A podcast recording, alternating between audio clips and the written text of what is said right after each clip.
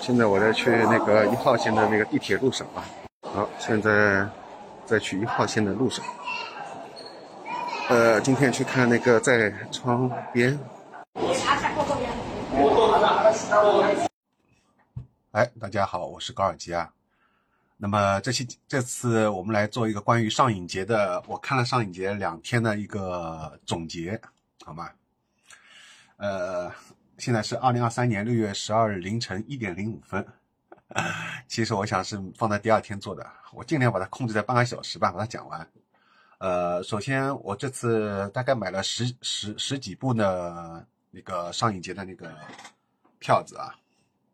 呃，到目前今天是看完第四部，那么明天还有，那么所以我就先来谈谈，正好因为有那个在粉丝群里面有人在问啊，是不是能发一个关于上影节的这个 vlog？那么其实 vlog 呢，我倒没有拍啊，就是因为在公共场合，感觉如果就是拿个手机然后对着自己这样自拍，感觉我还是没有办法做出来。对目前的。比较社恐的我来说，还目前做不到，嗯，也许某一天可以做得到。所以说呢，我还是就这样啊，跟大家稍微聊聊，然后在这个讲的过程当中，呃，会放一些我拍的一些照片，好吗？还有我这次的一些票根。首先跟大家讲一下，我这次看了那个到目前为止啊，是看了呃四部电影。那么前面的两部呢是动画，也就是《银河铁道九九九》。然后今天看的是一部日本电影和一部科幻片，分别是金泉利哉的《在窗边》和那个《火星之旅》。《火星之旅》应该是这四部当中最冷门的，我而且我估计呢，呃，虽然它也售罄了，但是我估计呢，就是很多人是根本压根就不会选这部片子的，而且它也被安排在了那个大光明电影院的一个小厅的小厅里面啊，座位不是很多的，呃。但是不管怎么样啊，我觉得还是不错的啊。就这四部，其实我都觉得非常的好。也就是说，其实上影节呢，它呃，因为它是 A 类国际电影节嘛，我觉得它的所有的选片啊，整体质量都是非常高的，没有什么烂片，它绝对不会选烂片的。所以说，其实大家随便选都是好片子啊，都是好片子。呃，然后我这里就想提一句，因为呃，我有几个是认识的人是。朋友他们是以前参加过上影节的，所以他们觉得这次的上影节质量好像不如以前，呃，而且觉得选不出来啊，就是有的人可能是一部都选不出来，都有是吧？呃，但是呢，对我来说呢，这是我第二次参加上影节，我第一次参加上影节的时候是可能是二零一九年，我记不得了，在那会儿是看的汤浅证明的两部呃动画，嗯。就那次我只选了汤浅证明的两部动画，然后到这这次就今年现在的我这次就选了十几部，而且我本来选的还要多，可能将近有二十部，最后筛选删减到最后十几部，因为实在是排片冲突，就是在我自己做了一个排片表之后非常冲突啊，实在是爬不过来了，我只好放弃它了。好，那么现在就讲一讲第一部啊，第一部《铁银河铁道九九九》，呃，我是在六月九号。去看的啊，然后应该是它是第一个播放的啊。对我这里要补充一下，就我先前不是做了一个上影节的那个攻略嘛，呃，那个播放量也不高啊，呃，但是我觉得我自己也觉得那个攻略做的其实还是挺有帮助的，呃，但我也不知道为什么播放量不高。然后里里面忘记提了一句，后来有人提醒了，就是说那个攻略里面忘记提醒了，就是。大家可以去看那个官方的排片表的时候，一定要注意，在每每每一部你想选的片子，尽量选它的就是，呃，第一次放映，因为它呃，它不是比如说像在窗边，它可能会安排三次，假设它是三次的话，你一定要选第一次，为什么呢？因为它通常第一次都会有见面会。呃，见面会的话，偶尔可能会有一些导演啊或者演员会过来，啊，所以说这种机会是非常难得的。所以我之之后我才知道的啊，原来这个官方排排表排片表有这个见面会，哎，我错过了。我一开始选的时候，我都压根没有注意到，因为我是根据一个群里面的别人整理的一个 Excel 那个文档里面选的，我压根就没有去看那个官方的这个排片表啊，所以我都不知道啊，原来打新的，而且我后来发现都是第一场。排片的那个第一场通常都有见面会，啊，所以这次就很遗憾。不过明天的话，我好像选那个，呃，那个情人节那个，就是那个内部的话，应该是有那个见面会的吧？但是我也不知道这次有没有见面，真的有没有？他说他可能会安排见面会，所以我也不知道大家就是比如说有没有看到过有见面会的，还是说他这次几乎都没有什么见面会？好像那个斋藤工的那个，据说斋藤工本人来了是吧？那个见面会，但是我对斋藤工兴趣又不大，我对金钱利哉，呃，这个叫什么，还有。玉成蒂娜啊，还有这个小松田龙平、小田切浪，我对这些田野中信，我对这些更感兴趣。但他们好像一个人都没来，是吧？但是先前他们去那个海南，呃，那个电影节的时候，好像他们是去了嘛？我看到就是那个松田龙平，是吧？好，我们进入正题啊，就先谈一下关于《银河铁道九九九》。对了，我这里要正好补充一下，因为《银河铁道九九九》它不是放放在那个沪北电影院嘛？他这次排片全部都放在这个沪北电影院，然后沪北电影院的时候，呃，我当时吃饭都是在那个沪北电影院旁边，它不是有个麦当劳嘛，我两顿饭都是在麦当劳解决的。然后我就发现麦当劳有个问题，就是如果大家，我建议大家如果尽量不吃麦当劳就不要吃，为什么？因为它的出餐速度太慢了。呃，我在晚上六点钟就是看完那个第二部《银河铁道九九九》。差不多呃五点五点半吧左右，我当时想了算了，我就连吃两顿麦当劳吧。我就在那个那边又又点餐，结果我等了将近要二十多分钟，他才出餐。就那个时候他们都忙不过来，所以这个时候如果你要正好去，呃，为了赶这个时间的话，你为了你以为是为了赶时间吃个麦当劳会很快，结果反而很有可能就是会让你。赶不上电影，因为在如果在沪北电影院的话，不要去麦当劳吃，这个你会很容易碰到他们这个很混乱，除非他们换员工了，那是另外一回事情。但短期内不可能换，对吧？这一个礼拜不可能换。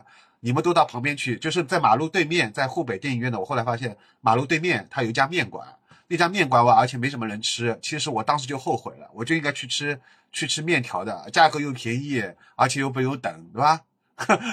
在 这里妈的，而且我连吃两顿麦当劳，吃的了我汉堡都不想吃了。虽然我我虽然我第二天我又去吃了汉堡王，但是没办法呀，因为当时为了赶时间，我实在是只好随便就进一家。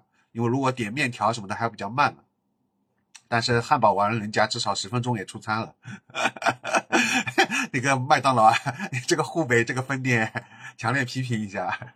好了，这个就不讲了。那么，然后我当时就去看了那个《银河铁道九九九》啊，这到十一分钟了，我们才进入正题，开始点评电影了啊，点评动画。《银河铁道九九九》呢，是我小学时候啊，将近三十年前了，九十年代的时候啊，那时候我读小学，然后语文课堂上面，当时我们的语文语文老师会专门有一节课，就是是给我们看课外书的，他自己会从那个。我们学校的那个图书馆，然后借一些，就是借一些很多书啊，然后我们就是在课堂上发给我们看。就我们这个上语文课的时候，专门就是看课外书，很开心，而且是我培养了我对这个文学的兴趣。啊，其实我爸爸在小时候也给我买过很多这个什么什么少年科学啊，什么儿童时代。我爸从小其实就对我的文学在培养。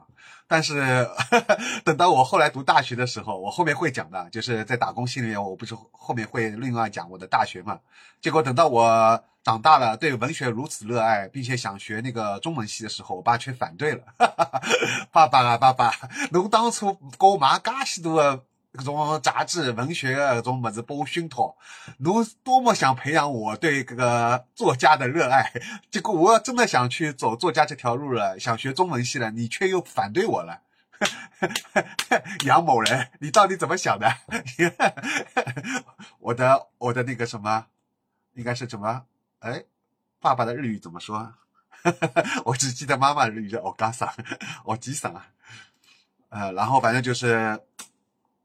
呃，就是反正那个时候就在语文课堂上面看了这个《银河铁道九九九》的这个，我记得好像是漫画还是小说，但我记得好像是小说，有点记不清楚了啊，有可能是漫画，也可能小说，反正当时看的就是《银河铁道九九》，应该是小说好像，然后印象非常深刻，就是我当时在课堂上不是也看了很多其他的这个这个课外书嘛，老师给我们发的，但是唯独这个《银河铁道999》是印象最深刻的啊，呃，而且我后来就是一直想找这个《银河铁道999》的漫画啊什么的，但是一直找不到，后来不是很容易很快绝版了嘛，还好就是好像是去年还是前年，应该是去年，然后后来不是那个台湾那个台版再版了嘛，这个《银河铁道999》，然后我立刻买了，啊，当时就觉得是个死前必读的这个。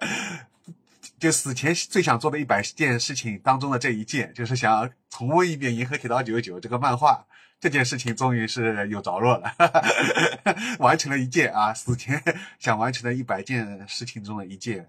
然后所以说很开心，呃，然后也是从去年开始买这个《银河铁道九九九》漫画开始，我重新就是终于入了这个纸片纸片党这个圈啊。一般我们都他们都称为纸片党，就是指比较喜欢买实体漫画书的啊，尤其是实体的日本漫画，尤其是指实体的呃台版的日日本漫画啊，主要是可能指这个群体，还包括一部分的简中啊，反正就指这一部分的人是纸片党嘛。然后我去年就是因为《银河铁道九九》开始终于入了纸片党，然后就一发不可收拾了，然后基本上就是最近的这个钱都花在这个漫画上面。啊，就还有一部分可能还是买那个纸质书，就是有文字的书啊。好，那么总而言之啊，就是说，然后所以说今年上影节的时候，我看到啊，居然《银河铁道九九》有动画四 K 修复，去年刚买了这个漫画，今年又就可以在电影院可以看到动画了，所以让我特别激动。我觉得，哎呀，又是我完成一一百死前一百件的想做的一百件事情中的一件，是吧？就就是在电影院能看到《银河铁的银河铁道九九九》，因为这个太早了，一九七九年的，是吧？还还一部是一九八一年，是吧？这两部都是对，这两部都是太早了，就是你现在可能网上去找那个四 K 的版本，可能也比较难找，是吧？而且如果还要配中文字幕的话，对。所以我当时毫不犹豫啊，这两部一看就马上立刻加入我的这个这次的那个上影节这个排片啊。然后后来选发选发，我就想啊，算了，就放到六月九号啊，就在他的第一场就去看。当然他不可能有什么见面会啊，他的那个导演林太郎啊什么的那些声优也不可能过来，更加不可能说松本零士 对吧？松本零士能过过来，就更加不可能。然后。就是我当时看的时候，动画里面是百感交集啊，它的这个剧情一波是一波未平一波又起，而且就是在最后大家还有掌声嘛，这点让我是非常感动的。就上影节像这种国际 A 类电影节，呃，可能北影节也会吧，对吧？我不知道北影节会不会，就是在电影之后结束之后大家一起鼓掌，应该也有啊。就这种大家一起鼓掌，这种感觉特别好。也如果大家就是去看院线电影。就是不是去参加这个参加这个电影节的这个活动啊，就看普通的院线电影，你可能就是后面那个字幕表还没有出来，就字幕刚刚结束，字幕表后面那个卡斯表还在滚动的时候，灯就亮了，然后然后旁边一个扫地阿姨就看着你们拿好走嘞，拿好走嘞，结束了呀，对吧？就开始赶你们了，啊，更不可能有大家这么一起来鼓掌这种事情，而那个电影节当中，它是一般。呃，哪怕结束了，它都灯不会亮，就后面不是卡斯表在滚动了嘛？而且这时候大家会一起鼓掌啊，就是很多人甚至他那个 the end 就是那个 结束那个还没出来，有的人就鼓掌了。那那个人肯那些人肯定是已经看过这个片了，就是到电专门为了到电影院来再二刷三刷，可能是啊，所以那些人就已经开始带带头鼓掌，一鼓掌哇，大家都鼓掌啊，真的就好感动，而且这个灯也不会亮，一直等到那个卡斯。表就是最后全部播放完了，它灯才会亮。所以说这个就感觉给人感觉就是非常棒，就大家都真的是很喜欢这电影，而且工作人员也是很尊敬这个电影，是吧？啊，不会来赶你们，一直要等到播放完。所以这一切都让人感觉特别的有爱，对对对，有爱的这个存在。好，那么。呃，但是里面要提一个，就我后来发现啊，这个《银河铁道九九》第一部啊，我说现在是第一部，就一九七九年的这一部，也是它的第一部剧场版。这个里面呢，有一个感觉，就是让我感觉像和《咪咪流咪咪流浪记》有点类似。我不晓得拿小辰光有没有看过搿只动画片？来上海电视台放的，啊，中央电视台也放过，叫《咪咪流浪记》啊，秘密流浪记》是我也是小时候印象很深刻的一部日本动画，但是现在可能九零后、零零后啊，可能都已经不知道这个什么动画了。而且如果你们去，呃，九零后、零零后如果去看这个，就现在年轻人如果去看《秘密流浪记》，会觉得看不下去，是吧？因为首先画风就太复古了，他们会用复古来形容。我们当时看哪里会觉得复古啊？怎么现在啊？原来这种《秘密流浪记》就属于复古了。银河铁道九十九大概也属于复古画风，是吧？然后《秘密流浪记》里面不是那个主角也是在找妈妈吗，有一种就是恋母情节。然后这部其实也有点类似啊，也有点这种很强烈的这种恋母情节。其实说穿了，就是日本的这个导演、编剧还有漫画这些作者，他们感觉都很恋母，是吧？呃，这个情节很重啊。里面有一个最让我感动的角色，也是我小时候看《银河铁道九九》最打动我的。就我为什么那么喜欢《银河铁道九》，就是因为里面有一个。玻璃的女生就是在这个列车里面啊，这个玻璃女生呢，最后为了铁郎是牺牲了自己，啊，就这一段是最打动我的，好像也是很多人都很喜欢这个，对吧？就有点像塞尔达里面那个谁，我名字一下忘记了，就是里面有个公主，好像最后也是牺牲了嘛，但是那个主角，呃，那个林克啊，林呃，却对这个公呃，对这个牺牲的这个。公主好像没什么感觉，还是对这个国王的这个女儿 更有感觉，是吧？就让人感觉很很呃很不公平啊！人家都已经为你牺牲了，那么爱你，但是你对人家好像一点感觉都没有，是吧？这里面也是这样，这个玻璃女郎为了铁狼也是牺牲了自己啊，啊，保护了铁狼，但是铁狼就稍稍微难过了一点，好像流了一点眼泪，鳄鱼的眼泪，马上又念念不忘这个梅蒂尔了。是，所以说男人啊，男人怎么都是一样的，是吧？这部里面也是这样，那个塞尔达游戏里面也是这样啊。我有点就觉得，哎呀，这个明明是这个玻璃女，感觉更好啊，你为什么会选择梅蒂啊？是吧？而且，对吧？啊，恋母情节那就能解释了，是吧？好，那么这第一部啊，第一部是相当不错的，而且里面我觉得有很多打动我的地方，但。呃，情节也很紧凑，但是他的第二部的时候，就下午三点半第二场，一九八一年的这第二部《再见银河铁道九九九仙女座终点站》啊，这一部呢，我觉得就是有点拖沓了，就是因为第一部看了，期待值就是说和期待值相符，而且就是大家都很感动，很喜欢。你再接着看第二部的时候，你就觉得这个情节就明显不如第一部紧凑。啊，不过就算这样，能在上影节这个湖北电影院里面看到这个 4K 修复，我觉得也是相当不容易了啊！就是还是感觉很幸福的。呃，但是这个我还要吐槽一下，他最后有不是有个父子情节嘛？啊，我这里好像都剧透了，是吧？啊，没关系，我觉得这个其实如果真正喜欢的人，我觉得你们肯定都已经看过这个动画了，是吧？你如果现在才才入坑的这个人，我就算剧透也没关系，因为这个反正大家都，你只要去看豆瓣，下面都已经被剧透的一塌糊涂了，是吧？就最后有个父子情节，我就猜到了，这个是他爸爸。然后呢，然后他们不是也有打斗嘛？我觉得，哇靠，这不就星球大战吗？但是星球大战应该比这个晚，是吧？也就是说，这部是不是影响了星球大战啊？反正我不清楚。总而言之，这一段就很像星球大战。呃，然后最后那个片尾曲就是第二部的。这部的片尾曲还是蛮让人感动的啊！我觉得这个片尾曲像做的唱的相当不错，而且他这个歌词完全把这个第二部的动画的情节啊表达出来了，这个感情。呃，结果呢，就是说最后的他这个主角最爱的这个梅蒂尔是吧，还是没有办法跟主角在一起啊。而且我觉得这个设计也比较奇怪，就当时梅蒂尔其实是想上那个火车的，想上那个九九九的，结果旁边不是一个人就劝他嘛，他说：“哎呀，你不要上去了。”啊，你是没有办法跟他在一起的，什么什么，反正说了一堆，巴拉巴拉，反正说了几句，诶，梅迪尔就放弃了，他就已经不上去了一个，你就这样就这样放弃了吗？你这个太容易被人家说动了吧？你有没有一点主见？啊？我就想对梅迪尔说的，你就不上不上火车了，这样真的好吗？啊，所以说这个主角反正就最后失去了青春时期最最爱的人。你看看，你还不如选择那个玻璃女。你看哈哈，玻璃女这玻璃那个女女生至少是爱你的，而且肯定会跟你在一起。然后他第二部呢又设置了一个女生啊，那部女生也是喜欢主角的，然后最后也跟他告别，说三幺拿拉，对吧？反正也是反正莫名其妙死掉了。第二部又搞一个这个相同的梗，你第一步搞这个梗嘛就算了，第二步又是这个梗，梗要用到什么时候去啊？松本零士，虽然我很喜欢你的漫画，是吧？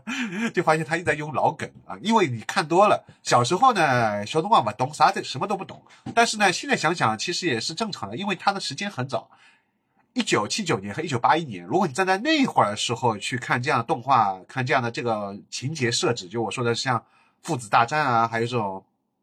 有一个女生很喜欢主角，但是这个女生最后牺牲了自己，没有办法跟这个男主角在一起。然后男主角又选择了另外一个 B，啊，选择了女主角，然后女主角又没有再跟男主角在一起。就是说，男主角最后两头不是杠，这个上海话就叫啥？两头不是杠。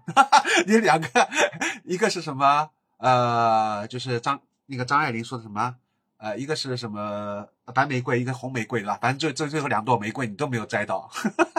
又变成做孤生，但是你却成长了，是吧？就是说说到底嘛，就是让那个男主要长大成熟嘛，所以两头不是杠，就必须要让他呃最喜欢的人，他爱的人也不能跟他在一起，爱他的人也不能跟他在一起，就是这样，这样一个小男孩才能长大成熟，好吧？你们说的这个主题我懂了，我懂了，我晓得了。然后这个老梗呢，呃，因为他是一九八零年的，那么你想时间太早了，所以。呃，在这么长的时间里面，几十年的里面，就无数的电影、无数的小说、无数的这个文艺作品，把这些这个梗就不停的用，不同的就这种情节吧，就所谓的狗血，是吧？现在叫狗血了。但是你要放在一九七九年、一九八一年的话，你看啊，这个情节，我觉得还是可以的，它不一点都不狗血，是吧？因为你自己现在看太多了，后来那么多作品，所以你再回过头去看这些东西，就会觉得很狗血。但是如果在当时这个时，当下那那个时候时代。在八零年代时候，这一点都不狗血，是吧？还是还是很还是很打动人的。好，呃，终于讲完了这两部啊，都讲了二半二十五分钟了，看来这这期节目又要做一个小时了。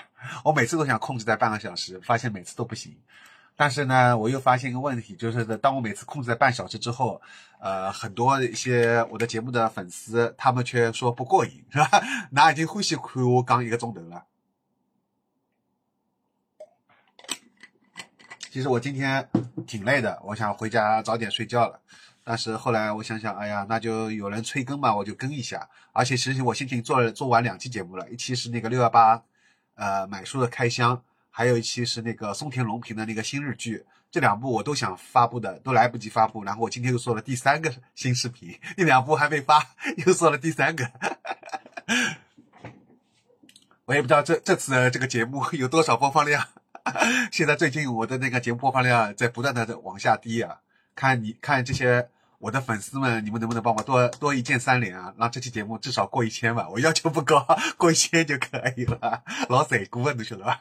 太贼姑了，因为我的粉丝都想听我讲一些我自己的事事情，对吧？好像就不太喜欢听我讲这个上影节了，是吧？讲一些别人的事情了，是吧？好，呃，然后今天看的第三部啊，就讲一下是这个叫。金犬利哉在窗边，然后金犬利哉呢是我非常喜欢的导演，而且也是金犬利哉。我最近的时候看了一部他的《在街上》嘛，在看了他那部电影之后，就激起了把我多年来对日本电影的这个爱的这个激情啊，就找回来了。呃，因为其实这么多年来，我后来就没怎么看日本电影了。我个人来说呢，我是非常喜欢日本电影的，甚至说可以超越了日本动画。呃，超越日本音乐啊，可以说，因为日本电影是我大概在也是就是我做那个打工日记，就是在我大学刚刚毕业那会儿，我就开始很狂热的爱上了日本电影。呃，所以说到现在，然后金泉利哉呢，我也是专门想做专题介绍的，而且我那个稿子都已经写了差不多了，而且我把金泉利哉的所有电影，我基本上能找到的中文版有字幕的我都看了，啊，然后所以我才想。在做那个金权利哉，我一般做，如果做一个导演专题，我不会就是说只看他一部就做的，我一般都会把他这个导演的所有作品都看，啊，能能看的，实在是生肉啃啃啃不了，那没办法，是吧？能有中文字幕的，我会想尽一切办法把他有中文字幕的作品全部看了，然后最后再会去做这个导演专题。我觉得这样是一个比较。呃，好的一个办法，而不是说是为了蹭流量，什么在抖音发个一分钟、两分钟啊，讲一部是把这部电影炒热，我觉得这种我不太喜欢，是吧？这也是我做长视频一直以来的一个坚持啊。包括我做乐队专题也是这样，我一般会把这个乐队的所有的这个专辑一批，所有的全部听完，我再去做一个乐队专题。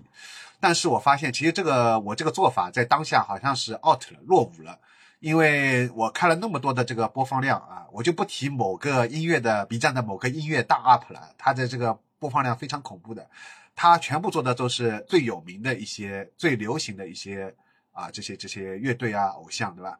哪怕他做某一个，比如说陈绮贞。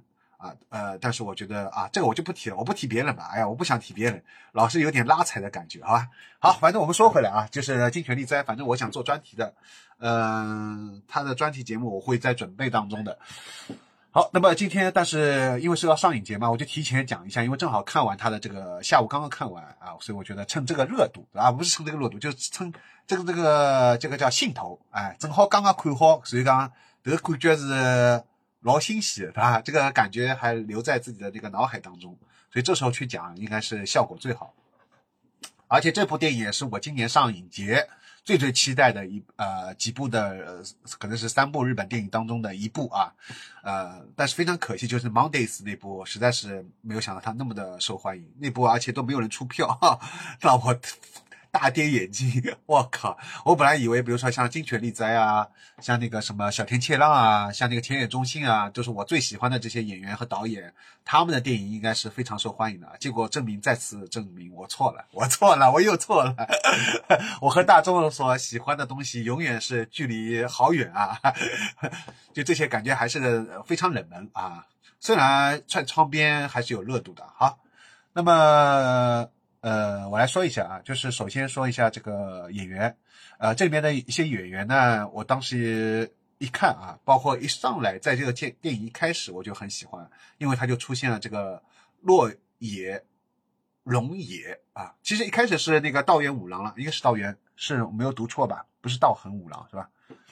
反正就是五郎，五郎在看书嘛。然后这个镜头其实跟那个在街上也是一样的，它里面这部电影呢它是里面有很多和在街上。是有点就是相关联的，所以如果大家很喜欢在街上的话，我强烈推荐你一定要去看这个在窗边，里面有很多包括它的那个机位、摄像机的那个机位，还有光线的处理，还有这个男主角也喜欢看书，男主角是个作家，对吧？里面有一些段，包括文学的探讨，都非常像在街上啊。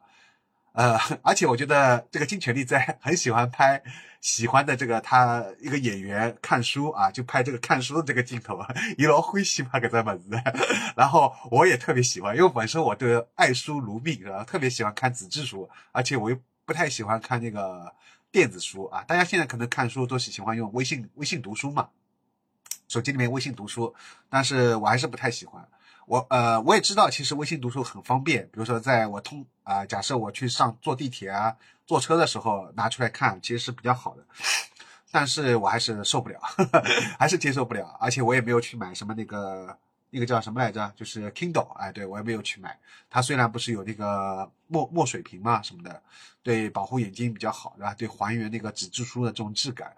但我还是 坚决的这个实体书的这个拥护啊，不太不太喜欢，不不能接受这个电子书。实在是，如果这部东西，这部书实在是没有纸质书，我只能看电子书，那我只没办法，对吧？就是如果我能找到纸质书的，我都想尽一切办法，我都要买到纸质书，然后把它弄到手，搞到手里想。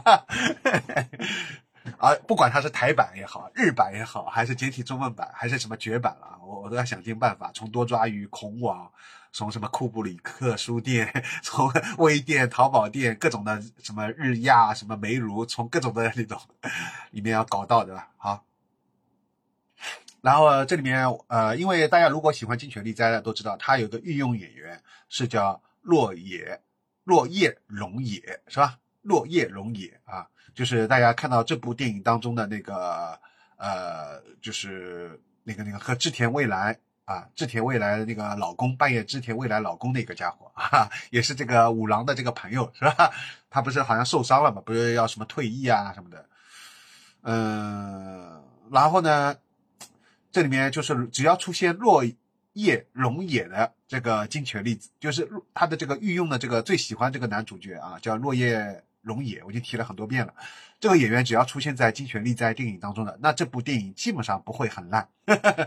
因为我后来看了一些《金泉力在》，我把它包括编剧的一些其他的也看了，就是导演不是他，他是做编剧的那些也看了。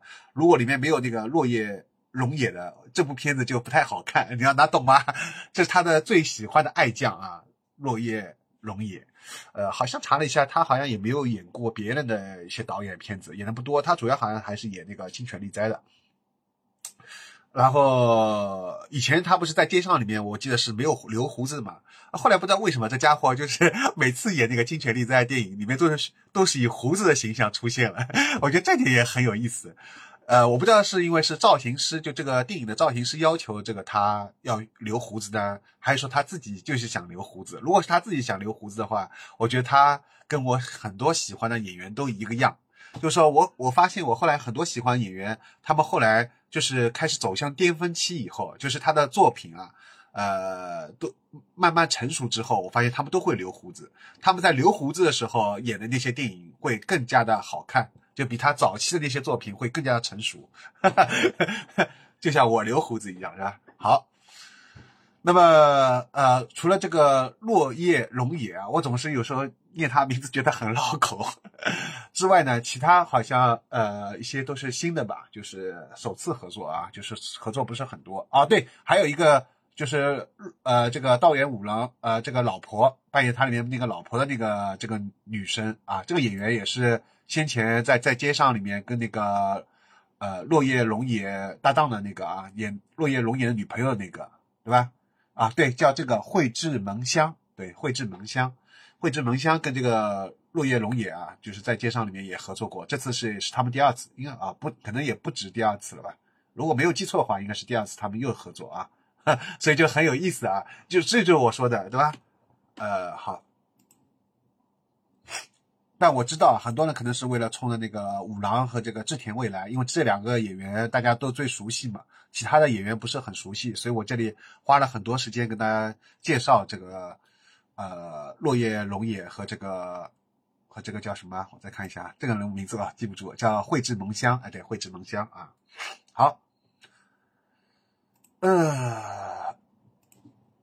然后还有这次的主题啊，除了那个书额以外，它里面有很多关于文学创作，还有获奖，还有这个呃，一个是畅销畅销作家和写自己真正想写的东西的啊，这种就是里面有很多这方面很深入的探讨，呃，这种文学创作编辑啊这个方面的这些主题的这个以这个为主的这个电影，我觉得是非常难得。因为我也看过不少日本电影，但是大部分来说很少里面专门是，就是主角是个作家的，或者主角是一个出版社编辑的。你们能想到的最近这几年日剧可能会想到什么重版出来是吧？啊，或者想到扁舟记啊，这种都是跟那个出版啊这种创作有关的。但是大部分来说，呃，电影的主角都不是这个作家啊，所以说这方面还是比较稀缺的。所以我看到以这个以作家。呃，包括还有里面有编辑啊这些方面的这个，呃为为为原型的这个这种主题的日本电影，我是非常喜欢的啊。所以说，可见金权力在真的很文艺，咦，太文艺了，都晓得吧？这就是为什么如此喜欢金权力在的这个原因。呃，是因为金权力在本身他关注的这些东西都是非常的文艺啊。你看他能在电影当中设定这个角色，而且大段大段的引用关于对文学的探讨，是吧？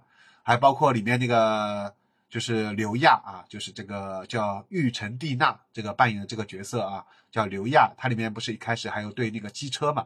后来这段也很好笑啊，当时全场爆笑，就是那个呃五郎抱着那个他的那个玉玉成蒂娜，就这个亚刘亚的这个男朋友，让让他去上那个上那上他的那个摩摩托车啊。这一段大家后来现场有很多人在笑，很很好玩，哎。对，这也是上一节最有意思的地方，就是大家看到一些比较好笑的地方，交关人会的笑，这也是我让我觉得是很值得在电影院看电影的一个地方，就大家跟你的一起一个共鸣。甚至呢，一开始是这样的，就是里面有很多笑点的时候，我自己并不是觉得很好笑，因为我发现，而且我后来发现，我好像比大家的那个脑回路要慢一拍，我脑回路比较慢，然后别人都已经在笑了，我才有时候才反应过来，就是我会。等个一两秒钟哦，我就感受到那个笑点了，是吧？别人都已经已经已经领 get 到那个笑点了。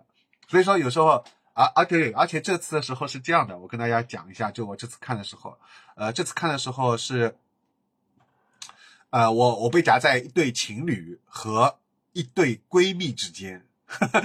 当时我的这个位置呢，右边是一对闺蜜，两个女孩，然后左边呢是一对情侣，然后后来我发现，在我的前排又是一对情侣，啥意思啊？那啥意思啊？整心啊，对吧？那是不是整心啊？小动物单身狗把我夹在中间是吧？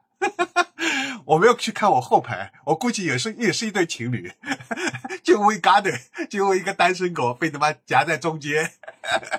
而且我觉得这部电影其实是不太适合情侣来看的。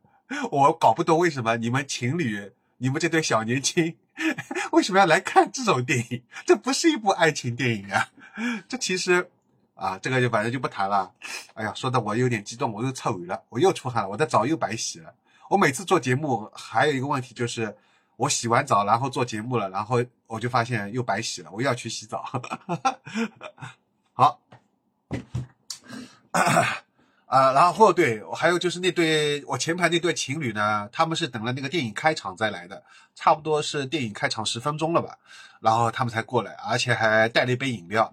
然后呢，过来的时候呢，他们不是挡住我前面那个字幕嘛，他不是有个字幕机的嘛，我就只好这样，哎呀，老是挡住我，我很难受，你知道吧？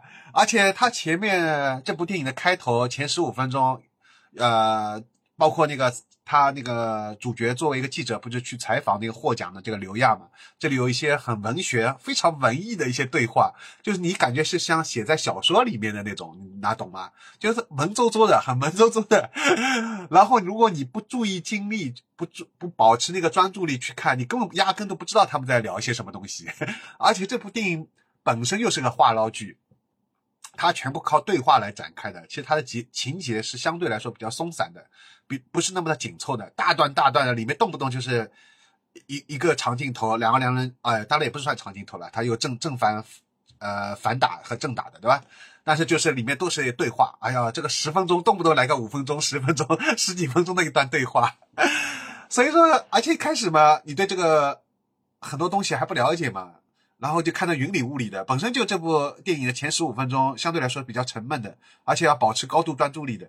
好了，他们两个人一过来，然后又是找位置，然后嘛，这个男的嘛，呃，一杯饮料什么把他这个拆开来，然后一个旁边个他的女朋友嘛，又把他拿过去喝 喝一口，然后又继续给男朋友喝。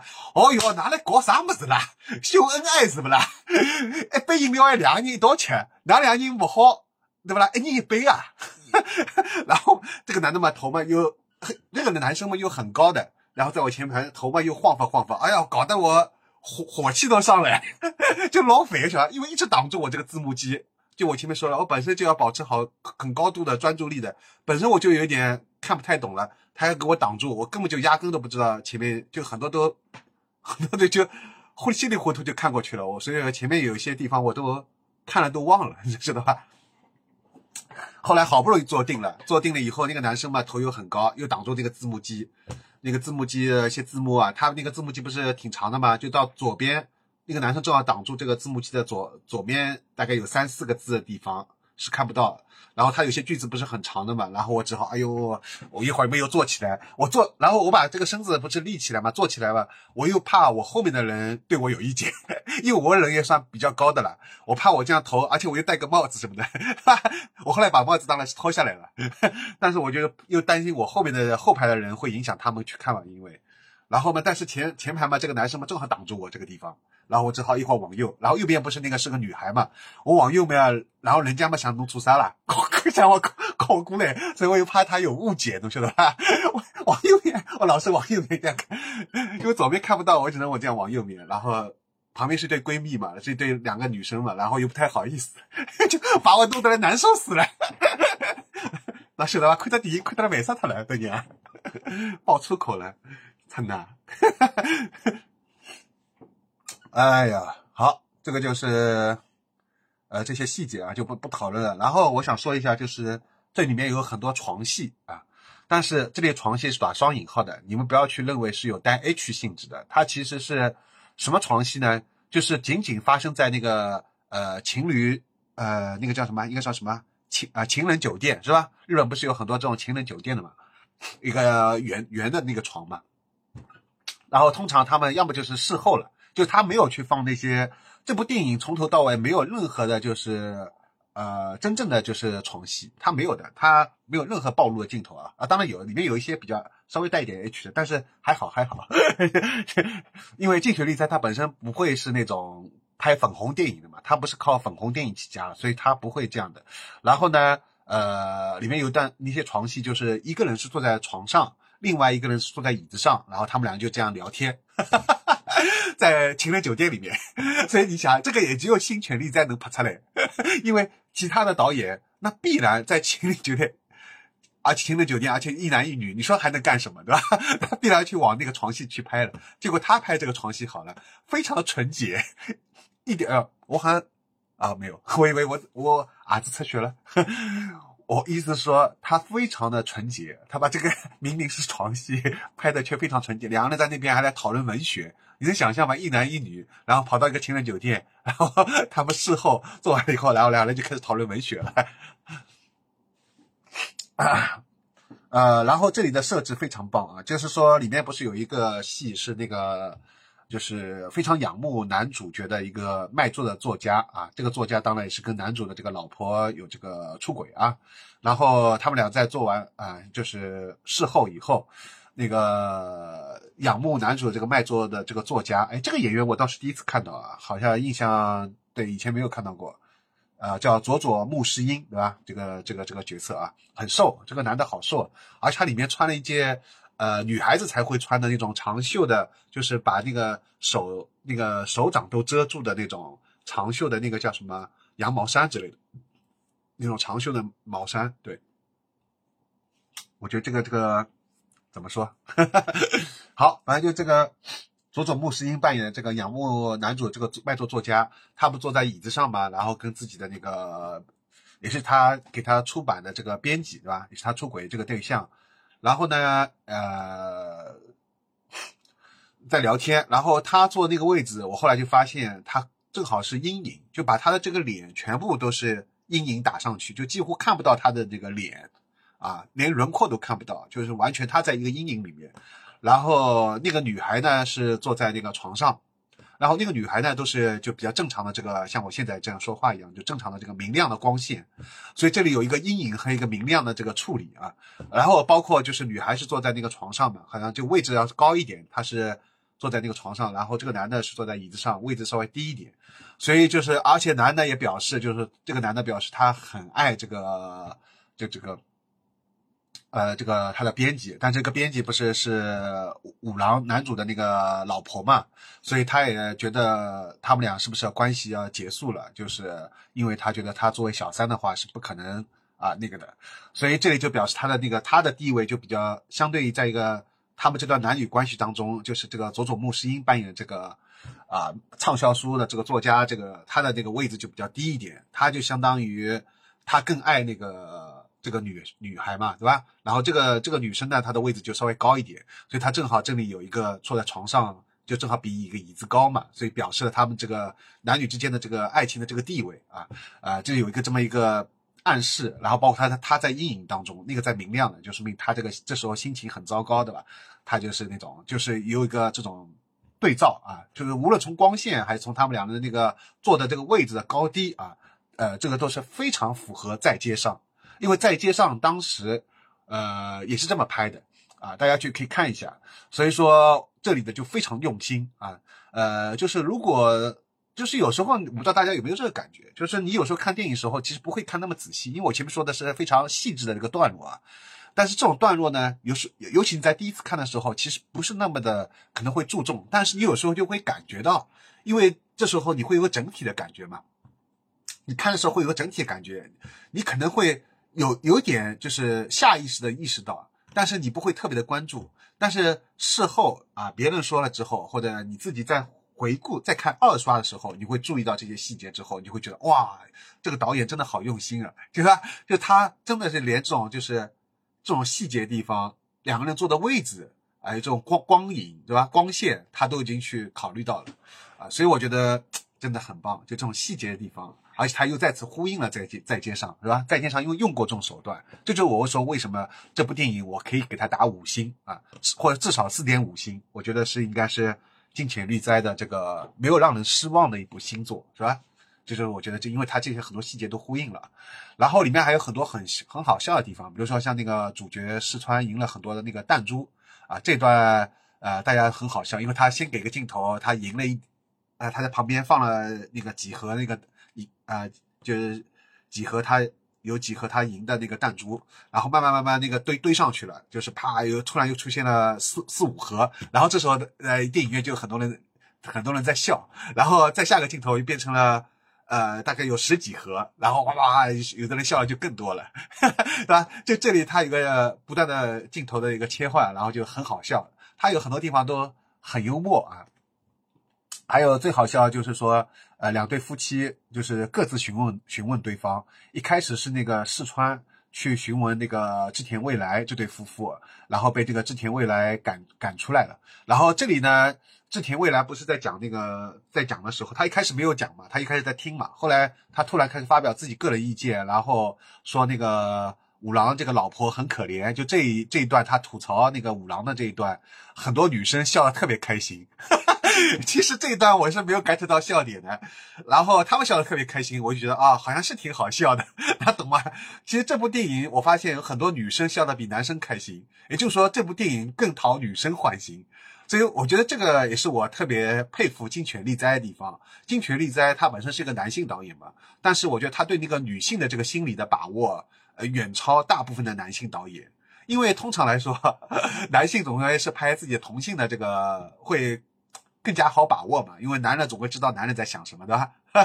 无非就下半身嘛。哈哈哈然后女女生呢，可能会对女生啊会比较就同性之间嘛就比较了解。但是如果你要去呃描写这个异性的这个心理活动啊，什么一些反应啊，就很难，是吧？因为毕竟男人来自金星，女人来自火星嘛，有这么种说法，就是感觉像是两个星球来的，是吧？两种性别啊，有时候完全的思考啊，问题方式很多完全是不一样的。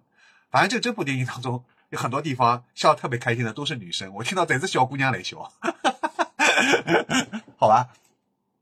然后，呃，所以说他下前面是那个四川刚被那刚被那个织田未来赶出家，然后下一个镜头就别直接变成那个织田未来来主动又来咨询这个四川了。这一段也是非常好笑，很多人爆笑。所以我当时还没反应过来，就下一个镜头他不是切换到志田未来来咨询那个四川了嘛？那个镜头刚出来的时候。很多人就开始笑了，然后我还在，我还没反应过来，我想，哎，这个是什么意思啊？我还没反应过来是那个呃，志田未来又来咨询那个四川他们了嘛？然后我就大概等了几秒钟，哦，我突然明白，哦，他又来咨询他们，然后我就在那边笑，这时候就轮到我一个人在笑了，因为大家都已经笑好了，人家都已经笑好了，我我开始笑了，所以我想旁边的这对情侣或者是那对闺蜜一一定在想，这个人哪能飞嘎美啊？是吧？因为他们好像都在笑了。好，呃，然后最后再说一下这个二十六岁，这个这个演员叫玉成蒂娜啊，这是我第一次看到。然后他不是已经是二十六岁了嘛？但是这里面在里面演一个十七岁的一个高中生。啊，一个获奖的一个高中生，哎，这也让我想到我一个朋友叫六七幺，我觉得这点倒挺像的，因为他也是在高中生的时候就赢了这个，获得了这个作文大奖啊。他现在也是立志于想依靠这个写作来为生，所以这点跟我以前的我很像。但是我的这种文学的梦想已经破灭了，对吧？我已经在打工日记里面已经讲过了，我的文学梦想破灭了，我已经转到这个音乐评论这一块了，是吧？好。呃，反正就是这个二十六岁的玉成蒂娜演这个十七岁的高中生，一点都没有违和感啊！这里面我真的，我第一次看的时候，我以为他就是个高中生啊。然后我看完这部电影一查，发现啊，原来他这个演员已经二十六岁了，但是演这个十七岁一点都没有违和感啊。好，那么这个是二零二三年的上影节的第三部《尽全力在》啊。对，最后说一个花絮，很有意思，就是我当时看完之后，我不是要去赶那个下一部大光明的那个火星之旅嘛，时间很紧张，然后我。呃，我当时想的，呃，是不是要先去那个，就是先赶赶到那个大光明那边再上厕所，或者在地铁里面找个地方上厕所。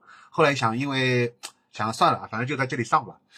结果，而且我当时因为我比较社恐嘛，我一般去男厕所上上厕所的时候，我自己会跑到那个，就是那个呃那个叫什么马桶那边。他不就一般一男厕所是这样的，因为女女性来说，她可能没有去过，很多女孩子没有去过男厕所。我给你们稍微普及一下，男厕所其实 是这样的，它有一个呃一一排是那个小便池，还有一排是那个给你大便的，就是。一般就是女厕所的标配啊，就是这个马桶，对吧？就除了马桶，除了女厕所的这个马桶的标配之外，还有男厕所的这个小便池。然后呢，一般男人过来呢，都是直接对着小便池是小便的。但是呢，我以前就是我就发现我有这个问题，就是如果我这时候我去小便的话，除非我尿真的特别急，就这时候如果我有一点尿意的话，我去小便的话，如果旁边站一个男生，我就笑不出来了。我就笑逼笑不出来了，然后这件事情很早以前，我跟那个我那个老朋友叫郑一嘛，我跟他聊，有一次吃饭的时候我去上厕所，呃，结果他们我上了十分钟啊，我又回来了，然后他们说啊你怎么上了十分钟是不是大便了？我说没有，我说我说因为我当时上厕所的时候旁边有一个男的，然后我就一直上不出来，然后然后刚说完这个郑一就大笑。笑开心的不得了，笑死了。然后后来我又再再再次去上厕所，我就跑到，这次我就学乖了。后来我就全部都直接找个有马桶，因为马桶它不是有一个有一个门的嘛，我就可以把自己呃锁门，然后我就单独关把自己关在这个里面，我就对着那个马桶小便，这样我就不会小不出来了。所以说那天就今天也是的，我就是后来。啊，我为什么要那么强调强调那么多细节啊？你们听到后面就知道了。就是只要当中有一个细节，只要有一个细节，呃，或者说我提前就上完这个厕所，我就不会碰到有一个人了，那就晓得了，对吧？就是说我当时这样的，然后我当时进去以后，我本来也是想对着那个一看小小便池那边就有好几个人在小便了嘛，虽然有空位。但是我没有选择，我立刻转身看哪里有马桶的，就是有空位的，我就正好看到有一个，我就推门进去，然后立刻把自己反锁，然后在里面小小好便之后，我再出来。而且我一般有时候小便也不洗手，大家千万不要向我学习啊，太肮脏了，小好便都要去洗一下手。然后呢，那天呢，啊不，不是那天，就今天嘛。然后后来我想，啊，那就洗吧，就洗一下。然后我就在那边洗了。我这里都要强调这个细节，因为其实。只要当中就我前面说过了，你们听到后面就知道了。我之所以强调细节，都是有原因的啊。好，我在洗手了，然后洗好了，快要洗好了，我突然听到后面来叫，呃，高尔基啊，高老师，为啥你啊？怎么怎怎么在这种时候，在这种厕所里会碰到熟人的了？我回头一看，我靠，卢总。不是他卢卢卢，卢嘉玲，卢总，卢总来看了我，一讲，然后我就很惊讶嘛，我想要死要死垮了，这怎么显显示像多拉玛一样，像拍电影一样？因为我第一次啊，在一个外面看电影院的时候，在一个厕所里面碰到一个熟人，碰到一个认识的人，我第一次，从来没有过，因为这样意味着你们选择了同一部电影。不仅如此，而且我当时要必须，就是说看完电影后要去上厕所，而且上呃就是上厕所的时候，而且我要去上那个马桶。就我前面说了，只要我当中，比如说我当时一念之差，没有去选择。电影院这个旁边的这个厕所，我我去选择其他地方厕所了，我就不会遇到卢总了。或者说，我虽然选择了这个厕所里面，但是我进去了之后，我就在小便池里面小完便了，我就走了，我可能也就跟卢总就擦擦肩而过了啊，或者说其他就不一定能碰到了，对吧？有可能他这时候刚刚进来，但是我已经上好了，我就走出去了。然后我的意思就是说，我。而且如果我上完厕所没有洗手的话，我直接出去的话，也可能看不到他了。就我你们现在能明白我前面那么啰里吧嗦说了那么多细节了吧？我之所以交代这么多细节，就是说我当中只要有一个一念之差，我就碰不到他了。所以说，就是这个就叫什么命中注定，对吧？那就是命中注定，就命中注定你们会在厕所里面相遇。那么一开始他呢，伊穷讲了，伊讲，哎呀，伊个伊讲，那几天我在那看侬个打工日记啊，伊讲太有劲了，我终于把侬这最后一节个打工日记看看脱了。伊讲啥辰光更新啊？那么他还说侬哎，然后他不是因为在今天我们我去看这个电影，我我我我不知道他今天也看这部电影啊。然后呢，他在昨天晚上跟我聊到大概也是凌晨一，啊，就现在这个时间，凌晨两点，我都已经撑不住了。昨天我回来，我也我也是特别累，早就想睡觉了。然后巴拉巴拉，他跟我 讲了酒鬼，老激动啊，讲到凌晨一两点钟。然后今天就没想到在电影院就厕所里又碰到了，哈哈哈你不能想象，所以说这个很好笑。然后他也觉得很好笑，然后他一边讲的时候，我一边在笑，我笑死了。我觉得怎么会在这么巧的地方？然后他说又带了一个呃带了一个朋友啊，说晚上去看看什么演唱会。然后我当时就很羡慕，我想哎呦，纽约打了个小姑娘，有钱可以吃了。卢总，你后头是很牛啊，我老羡慕啊。而且到底是在市区的，就是不一样，就是说不用担心呃像灰姑娘，我现在就感觉像。就我用 Kate 二说的对吧？我像一个灰姑娘一样，就晚上到了的时间点，我必须要去赶那个末班小火车了。然后卢总就很开心，他就可以看演出看到十一点、十一点钟都没关系对吧？打车回家就可以了，就不用担心要赶末班车，就好羡慕啊。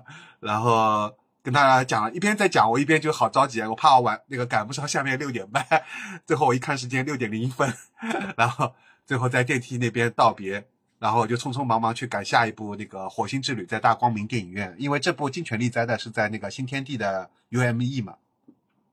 然后那个这次的那个淘票票不是上面有做了一个，就是如果你做一个排片，它会告诉你当中差多少时，呃，就这部电影离下一部电影有多少时间，然后呃你的那个，比如说你这这部电影离下一部电影有四十分钟，然后你到那。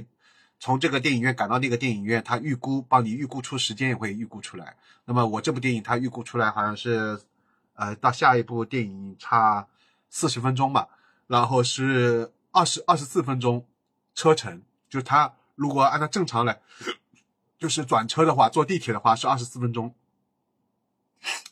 然后我当时就很很着急，因为我看了一下，已经六点钟了，六点半就要开了嘛。我想算了，我打车吧。然后我就走出去嘛，我就找一个地方，在新天地那边很纠结的找一个，因为他新天地，呃，那边是不允许那个车开进来的嘛，必须要走到新天地的外外面一块地方，有马路的地方才可以打车嘛。然后走到马路的地方，我就觉得，哎呀，如果打车，如果这个车，呃，等半天，那个打车那个我还要等嘛，有时候等五分钟、十分钟怎么办？就那个车，我还要等他。然后他如果车万一开到那个大光明电影院那边，万一碰到什么事情，他又要堵车怎么办？或者说开开不到那边什么的，我就我我脑子里就是一直在纠结，到底要不要打车，还是我那个呃那个坐坐坐自己坐地铁。然后想了想，算了算了，我就走到那边。本来我想打车的，后来我想算了，还是走过去。然后匆匆忙忙又走了一身汗，很着急的走到那个黄陂南路那个地铁，那么再坐那个地铁。然后呢，当时不是没吃饭嘛，然后肚子又很饿。然后，然后走到那个坐呃坐地铁坐到那个人民广场就一站路嘛，坐到人民广场下来不是他还要再走很长的路才能走到呃走到那个叫什么好像是九号口吧，走到那个大光明电影院嘛。然后那段路又很长，然后当时我肚子又很饿，我就想着哎呀怎么办？我我我肯定要是买一个面包什么的对吧？后来看到有有全家，正好那边呃地铁下面有个全家超市。然后就说，我你会发现我一直在纠结，你们你们从头到尾会发现，就我觉得一般人不会像我心里有那么多的丰富的这个心理活动。比如说，你想着啊，上厕所嘛就上厕所了，啊，就小便什么就小便了，打手嘛就打手了，就是因为大部分人的男人，我是说大部分男人啊，他们都是这么思考的。只有我，我觉得我的想法会特别的多，特别的纠结啊。你看什么要不要在这个电影院旁边上厕所啊？还是说在地？去地铁上厕所啊，还是说这个呃不能在小便池里面上呃上厕所，因为怕有人在旁边我小不出便，然后 还有要不要洗手，这个这种事情都会去考虑，就会去纠结。哎，我觉得我真的活得好累啊！我什么时候能这些问题都不去考虑就好了。然后呢？然后 包括打车，对吧？到底要不要打车？打不车不就打车了。然后又想半天，到最后又不打车了。然后呢，又觉得肚子饿了，那么你赶快去买呀。然后又 又在想到底买面包呢还是买什么？然后后来不是那个全家嘛？到了全家之后，然后后来挑了一个是那个章鱼和一个牛牛肉饼和一个三颗章鱼丸。那个章鱼丸还蛮好吃的，牛肉饼就有点像芭比馒头那个牛肉饼，没有任何的特色。然后那个店员感觉。就有点像什么，就有点像那个三浦透子，呃，三浦透子，你们知道吗？就是那个我爱我驾驶我的车里面那个演那个司机的嘛，好像是吧？也是这次叫不愿恋爱的雀斑小姐，也是这个卢总接下来准备看的。正是因为卢总今天又提了一句，他说他接下来要去看那个呃三浦豆子这个呃不愿呃不愿恋爱的这个雀斑小姐，我立马就决定我也要去看，因为这部电影我本来就想去看。他既然想说了，那我就想，哎，正好，那我那天我也正好有排片有个空档，好像是十四号嘛。就是后天的吧，反正 我还准备去看了。卢总，我也要帮到侬了。你身边是不是又换了一个小姑娘，卢总？每次看到卢总旁边那个小姑娘，好像都不一样，是吧？有点像我的黄师傅，卢总有点像我王师傅。我那边潇洒了，我觉得卢总也活得很潇洒。然后，然后我想说什么啊？对，然后当时在个全家，我觉得那个。店员也是个女女性的女生的一个店员啊，我觉得她很像那个三浦透子，就是一脸的那种不耐烦，你知道吧？一脸的，一脸的不想上班的样子，你知道吧？一点都不热情，对吧？一般不是去全家的话，人家都很热情的嘛，或者说至少服务态度不会那种很差，他那种服务态度超差，你知道吧？我当时不是说，我说哦，我说你好，你好。我我这里想点个东西嘛，然后他非常不情愿的走过来，慢慢的走过来，我他妈的赶时间，也没没个走过来，而且他那时候我一开始进去的时候都发现没有店员，他好像在那个门门门里面，我后来发现他从门里面走出来，我还等了半天，哎呀，我们急死了，他们慢悠悠的，然后我就问他嘛，我说这个东西是什么？我一开始没有认出是章章鱼的那个小丸子嘛，他说了一句，我也没有听清楚。然后我就说啊，这个是什么？他说啊，牛肉饼。我说这个我听清楚了。我说啊，那就吃这个牛肉饼和这个。然后我说啊，你不要加加热，不要帮我加太时间太久，对吧？就是温热就可以了，不要不要不要不要太烫，不要太烫。但是他最后把我加热的还是很烫，就是我的要求都没有都没有做到。然后呃，然后他让我什么一开始扫码什么的。然后我就去扫码，呃，我发现，哎，这个又好像不能扫码，对，反正他最后就很不情愿的帮我用那个让我打开，就是支付宝那个收款码。好，然后这是第一段，就当时我在那边就吃了，吃了我就最快速度吃完，然后就去看看那个下一步那个就这个火星之旅了嘛。然后火星之旅不是看完之后，我因为没有吃饱嘛，然后当时下走这个地铁的时候，我又到这个全家，我又坐下来。啊，我我不是又坐下来，我又想再找一个什么吃的，后来我就找了一个便当嘛，是那个什么，那个叫什么呃炸炸什么，呃就是有一块肉的那个叫什么炸炸猪猪猪肉丸，这么一大块肉的那个便当，那个因为我之前全家吃了，千万不要吃了，所以说我想找一个没有吃没有吃过的啊，特地找了一盘这个新的便当，然后也是让它加热嘛。然后我这次又说了，第二第二次提要求，我说不要加了太烫，结果他又把我加了很烫，有点无语。然后呢，最关键是什么呢？他又他让我扫码，让我自己去扫码。然后呢，我自己扫码呢，扫了半天好像扫不出来。呃，最后他也又又很不情愿走到我旁边教教我怎么弄。然后上面不是有个一块钱的饮料嘛？啊，原来那个一块钱饮料也要扫码，就加入那个。呃，那个什么全家的会员嘛，啊，然后我又不知道怎么弄，我呃，他让我自己弄，一开始我不会弄，后来我我说这个怎么弄呢？然后他又很不情愿走过来再教教我点，就从头到尾都非常的不情愿，但是我一点都没有生气，就我觉得后来因为我事后回想，我觉得他好像那个电影当中这个三浦透子演的这种角色啊，就那种非常呃，就给人这种很不愿意的、很不开心的、很抑郁的那种感觉。对，反正他后来好不容易，终于把这个东西付掉了。然后付的时候是这样的，他不是一开始我拿了这杯，呃，一块钱的这个还蛮好喝的这个饮料嘛，扫码就是对那个自动扫码机的那个扫码，扫扫好码以后，不是个便当要去扫嘛，我就扫不出来嘛，然后他就过来帮我扫，然后他对着那个扫码口先扫了几下也扫不出来，后来他发现原来是那个饮料挡住了那个扫码，他就。很粗鲁的，刚一下，手一一推，把这个饮料往边一推，就非常生气，有点好像，然后对着这个再扫码，扫了一下，马上扫出来了，就这种细节动作，从头到尾就感觉出来，感觉他非常的不想上班，在这里是吧？然后后来我不是吃完了嘛？其实我以前一般吃完我都不管的，就是吃完了那个垃圾，我就放在那个全家那那个他那个小台子那边的嘛。如果心情好的话，我会拿到那个就是垃圾箱，就全家不是自己有个垃圾箱。我心情一般不好的话，很差的话，就是正常情况下我都不拿到垃圾箱，我就倒了一米的，管我啥事体啊，反正有店员来收拾的，我老垃圾。然后呢，那天啊不是那天就今天嘛，然后第二次吃完了，我也不知道哪根筋抽住了，我去把这个垃圾又找到找到里面那个垃圾箱嘛，我去找垃圾箱嘛。那一开始我我我我不知道垃圾箱在哪里嘛。我就他不是呃，我就找到这个，就是我说这个脾气不好的这个女店员，我就找她面前，然后我把这个垃圾，我意思是说我垃圾给你了，你帮我扔到垃圾箱嘛，呃，结果他他就说垃，他就指指那个垃圾箱，就这样，你自己扔呀，用我自己倒，我一看哦，原来垃圾箱就在他旁边，可是，一般不是。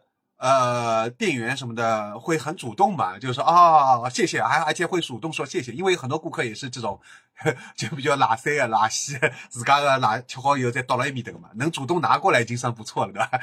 所以说，一般店员会至少会说谢谢谢，结果他谢谢也没有，非常不耐烦，不对呀，就叫我自家倒，哦哦，原来垃圾在给他，哦，然后我再自己再扔。因为我想着会不会有垃圾分类嘛什么的，也是不是要什么分开了？塑料的和纸要是不是要分开了？啊，最后反正都扔在这个干干垃圾箱里面了。就我我我我我的想的太多了，结果发现人家根本没有想那么多，而且人家非常不耐烦。好，所以这就是这段那个全家的这个插曲。其实这段插曲我本来是在我这个今天讲这个 vlog 啊，讲这段这个。嗯，不准备讲了，就是讲着讲着，突然就发现这段挺有挺有意思的，所以就顺带讲一讲。好，最后讲一下火星之旅，哇，已经超过一个小时了，你们应该看的挺过瘾的，是吧？然后很多人说看我这种视频会跟着一起笑，那我觉得那很好，是吧？那就说明你们那个这个节目效果达到了，就说明我自己讲的很精彩，是吧？火星之旅啊，我来讲一下火星之旅，一九一八年的。其实今天这部电影也是很早，对吧？呃，就是我以前的话，因为我对新的电影其实很感兴趣啊，但是我发现，呃，的确是这样，有很多很经典的，那么早的这个这个电影仍然那么棒啊。呃，火星之旅一九一八年的，然后是一个丹麦的电影，然后那个时候你们都知道的，就是没有对白嘛，没有声音的，对吧？啊，有声音的。呃，就是，但是演员说话这个声音没办法，好像这个录进去，对吧？早期的都是黑白电影嘛，然后它里面但是有有那个字幕的嘛，会打出来，就是。然后这部电影还有一个叫《火星女王》什么的，《火星女王艾丽塔》。其实这两部电影是我今年，呃，是我这次上影节最想看的两部科幻电影。我知道很多人都不会选这两部，很多人都去选什么《No》，对吧？《No》那部其实我也想看的。那部科幻也很棒，但是因为实在是抢不到啊，后来也抢不到，然后这个，所以我就选这个《火星之旅》，但最后也售罄了。但是实际上我后来进去以后，我发现《火星之旅》前面，因为我是第四排嘛，呃，四排二十五座好像是，然后 前面三排很多空位，有好多空位，但是它实际上是又售罄了。那就意味着有可能是因为，而且这肯定不是黄牛干的，因为黄牛绝对不会选这种这种片子，对吧？要选都是选《悲情城市》啊、EVA 啊，对吧？啥地方的黄牛来选个屁子，对吧？那就是说，肯定是啊，真正想看这部电影的人，或者是有的人可能就是跟风啊，或什么。但有的人选了这部电影，却又最后又不来看了，所以我觉得又挺可惜的，对吧？就浪费掉了，就真正是浪费掉了。啊，据说这次还抓了三个黄牛啊，然后这个《火星之旅》。呃，它其实是一部非常灵性非常高的一部那个电影，科幻电影啊。它里面不是有介绍的，就是主角就是他自己先研发一个呃，就是那个飞船，后来呃很多人不相信，很多人嘲笑他，但他最后成功了，而且飞到了火星，然后遇到了火星人。当然，这个火星人长得像地球人一样的，然后最后又娶到了一个火星老婆，还带回了地球啊，就是这样一个故事，一句话就可以讲完了。但是呢。呃，非常有意思的地方在于，就这部科幻电影其实非常灵性非常高。因为我最近这几年啊，就是特别喜欢看这种灵性方面的书啊，比如比如比如说什么《与神对话》，当然我买了还没看，对吧？还有什么赛斯啊，还有什么那个那个那个巫师啊，南美那个巫师叫什么来着？唐望，对吧？这些我都很喜欢啊。这点就是我跟谢望为什么就是说，我觉得呃，我跟谢望这个。就特别聊得来的，因为谢望一样老会写各种本事。然后通常喜欢看这些书的人，特别少啊，因为很多人会觉得这个啥啥旅程不找死的。然后，然后我觉得这部电影当中，它里面不是讲到那个火星嘛？呃，它里面比如说，呃，他们当时这个地球人上去以后，呃，看到火很多火星人过来以后，他们很害怕，地球人就把那个他们那个一个炸弹直接扔了一颗手榴弹，然后炸死了一个火星人嘛。然后那些火星人就很气愤嘛，要审判他们。然后，呃，然后这些地球人以为他们要被关到监狱或者什么，被很恐怖的审判嘛，因为他们还是按照地球人思路。结果呢，呃，你把火星人怎么审判呢？就是让他们自己去审判啊。他们那个当地的领袖的女儿啊，披了一件黑色的那个衣服，然后过去以后就说：“你们自己去审判吧，就你们自己审判自己，你们自己到底就是说。”有没有意识到自己这做这件事是做错了？就你们扔了一颗手榴弹，炸死我们一个火星人，是吧？然后呢，呃，那帮就是来到这个火星的这帮地球人，对吧？这十个人好像是，然后他们就真的就去发自内心的感到后悔，是吧？就是自己审判自己，觉得自己这件事情的确做错了。然后他们把那个武器，就那个手枪嘛什么的，也就放在地上了，就是充公了，对吧？呃，全部交交交给他们了。然后这个时候出现个什么奇迹呢？一个火星人居然复活了，就是因为他们这个发自内心，就是自己对自己的忏悔后呃后悔了，意识到自己做错了之后，然后这个火星人就复活了。就我觉得这段这个情节让我眼前一亮，呃，这很少在我看过的科幻小说和科幻电影当中有这种设置，是吧？这个设置你感觉像是有点像宗教，就是圣经嘛，圣经不是耶稣后来复活了嘛，对吧？但是这个不太一样。这个是他们真的把那个人火星人杀掉了，但是因为他们后悔了，真的后悔了，呃，就自己审判自己之后，那个火星人居然还复活了。就是如果作为一个普通的一个，我知道有很多普通的观众啊，就特别理性的那种，特别是男性的这个呃这个这个观众来说，他们会觉得这个情节太荒谬了，是吧？就很荒谬啊，呃。就是在一般科幻电影当中都不敢这么写，是吧？就这个人这样就复活了啊，因为只是因为你们感到后悔了、忏悔了，呃，就是你这个你你们杀掉的人就可以复活了，这个不是很荒谬吗？但是对我来说，这段情节实在太棒了，因为这个就给我感觉就是像是什么呢？就是说，只有当你自己意识到自己真的是做错了时候，你才是真正的就是说，呃。就是他说的是这重在叫叫审判，所以他才会出现一个好的结果。就是他说这个人复活，当然是的确是有点夸张，但是就是说接下来你才会对你接下来这个行为会导致一个好的结果。然后他当时他里面还有一个镜头是，他们就很害怕嘛，他们就立刻回想起来，如果在地球上面，如果比如说你杀了一个人，对吧？哪怕是过失杀人，你可能都会有判刑嘛，或者坐监狱嘛，对吧？就把你关到监狱里面去了。但是你看，他这里没有关监狱，只是因为你们只仅仅是自我审判之后，就会出现一个那么好的结果，这个人都复活了啊！你们都不用去监狱，对吧？也没有人来审判你，你就自己审判自己吧。你自己意识到自己的过错了吗？啊，意识到了，那接下来就可以了，好了呀，没了呀。所以说，这个是。这个这个地球的差差别太多了嘛，它里面有很多地球跟火星的这个思维的差异，而且据我了解呢，火星和金星呢，它其实纬度都是比地球发达的。当然，火星好像也经历了很多灾难，是吧？但它以前过去的话，其实它的精，特别是精神文明发展是绝对高于地球的，所以它这里是可信度是很高的。你们觉得这是一部科幻电影，但我觉得是一部纪录片。这就是我和很多人看这部电影的差距，啊，晓得吧？不一样，或者说不一样的地方。你们觉得当成科幻电影来看，我当成纪录片来看，因为我觉得它里面讲的有很多，我觉得它是真实的。它虽然是呃，这个导演叫雷斯特霍尔格马森啊，这个他是可能一些自己的一些虚构的东西，但我觉得特别的真实，我觉得是完全有可能的啊。它里面还有很多这种就是火星和地球的一些差别啊。呃，他们说什么？他们已经和平很多年了，星这个星球 第一次出现暴力，就他一一帮地球人 过来的，就真的很好玩。这部电影就是说，从他们到了这个火星之后，这个剧情展开就非常的棒啊。包括他先前为了去那个火星被很多人嘲笑嘛，所以真的是呃呃是一部非常不错的这个呃电影，对吧？但属于冷门佳作吧，因为你看看的人那么少。呃，然后大家都去抢什么《悲情城市》啊，当然《悲情城市》我也想看，对吧？但是但问题是抢不到呀，EVA 我也想看呀，我抢不到呀，对吧？所以我就干脆抢一些冷门佳作。我我最擅长干的事情就是抢抢冷门的东西，冷门的当中的宝贝，大家都不屑一顾的，然后我发现这是个宝贝，对吧？好，所以这个看得很满足啊，也是 4K 修复的。呃，非常棒。好，明天我还要去看什么？明天我要去看那个，我现在不在我手边，因为手机在拍。明天看的也是一部很棒的，就那个情人节嘛，就那个那个那个大光明的八八点多的。好，那么这次就讲完了，一点讲了一个小时十八分钟了，这次超超时了都，不要说半个小时了。你现在是凌晨两点二十三分，好吧？我们这次就到此结束。我希望这次播放量。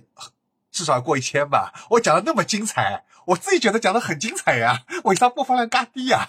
好，拜拜拜拜。呃，我还想再更一期关于那个这个叫什么一个书展啊，就艺术艺术书展的。我昨天不参加那个艺术啊，应该说前天了的，前天参加那个艺术书展也很棒。啊啊呃，艺术书展看有没有机会再也做一期。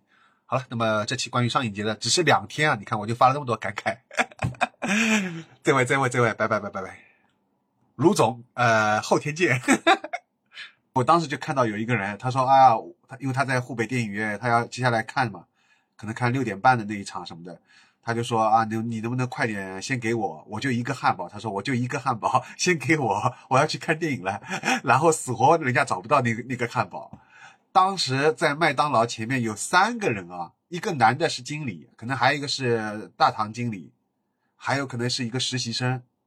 两两女一男三个员工，他们都搞不定，就是这个出餐，就是他出餐速其实挺快的。我看到那个在后排，他那个汉堡都做出来了。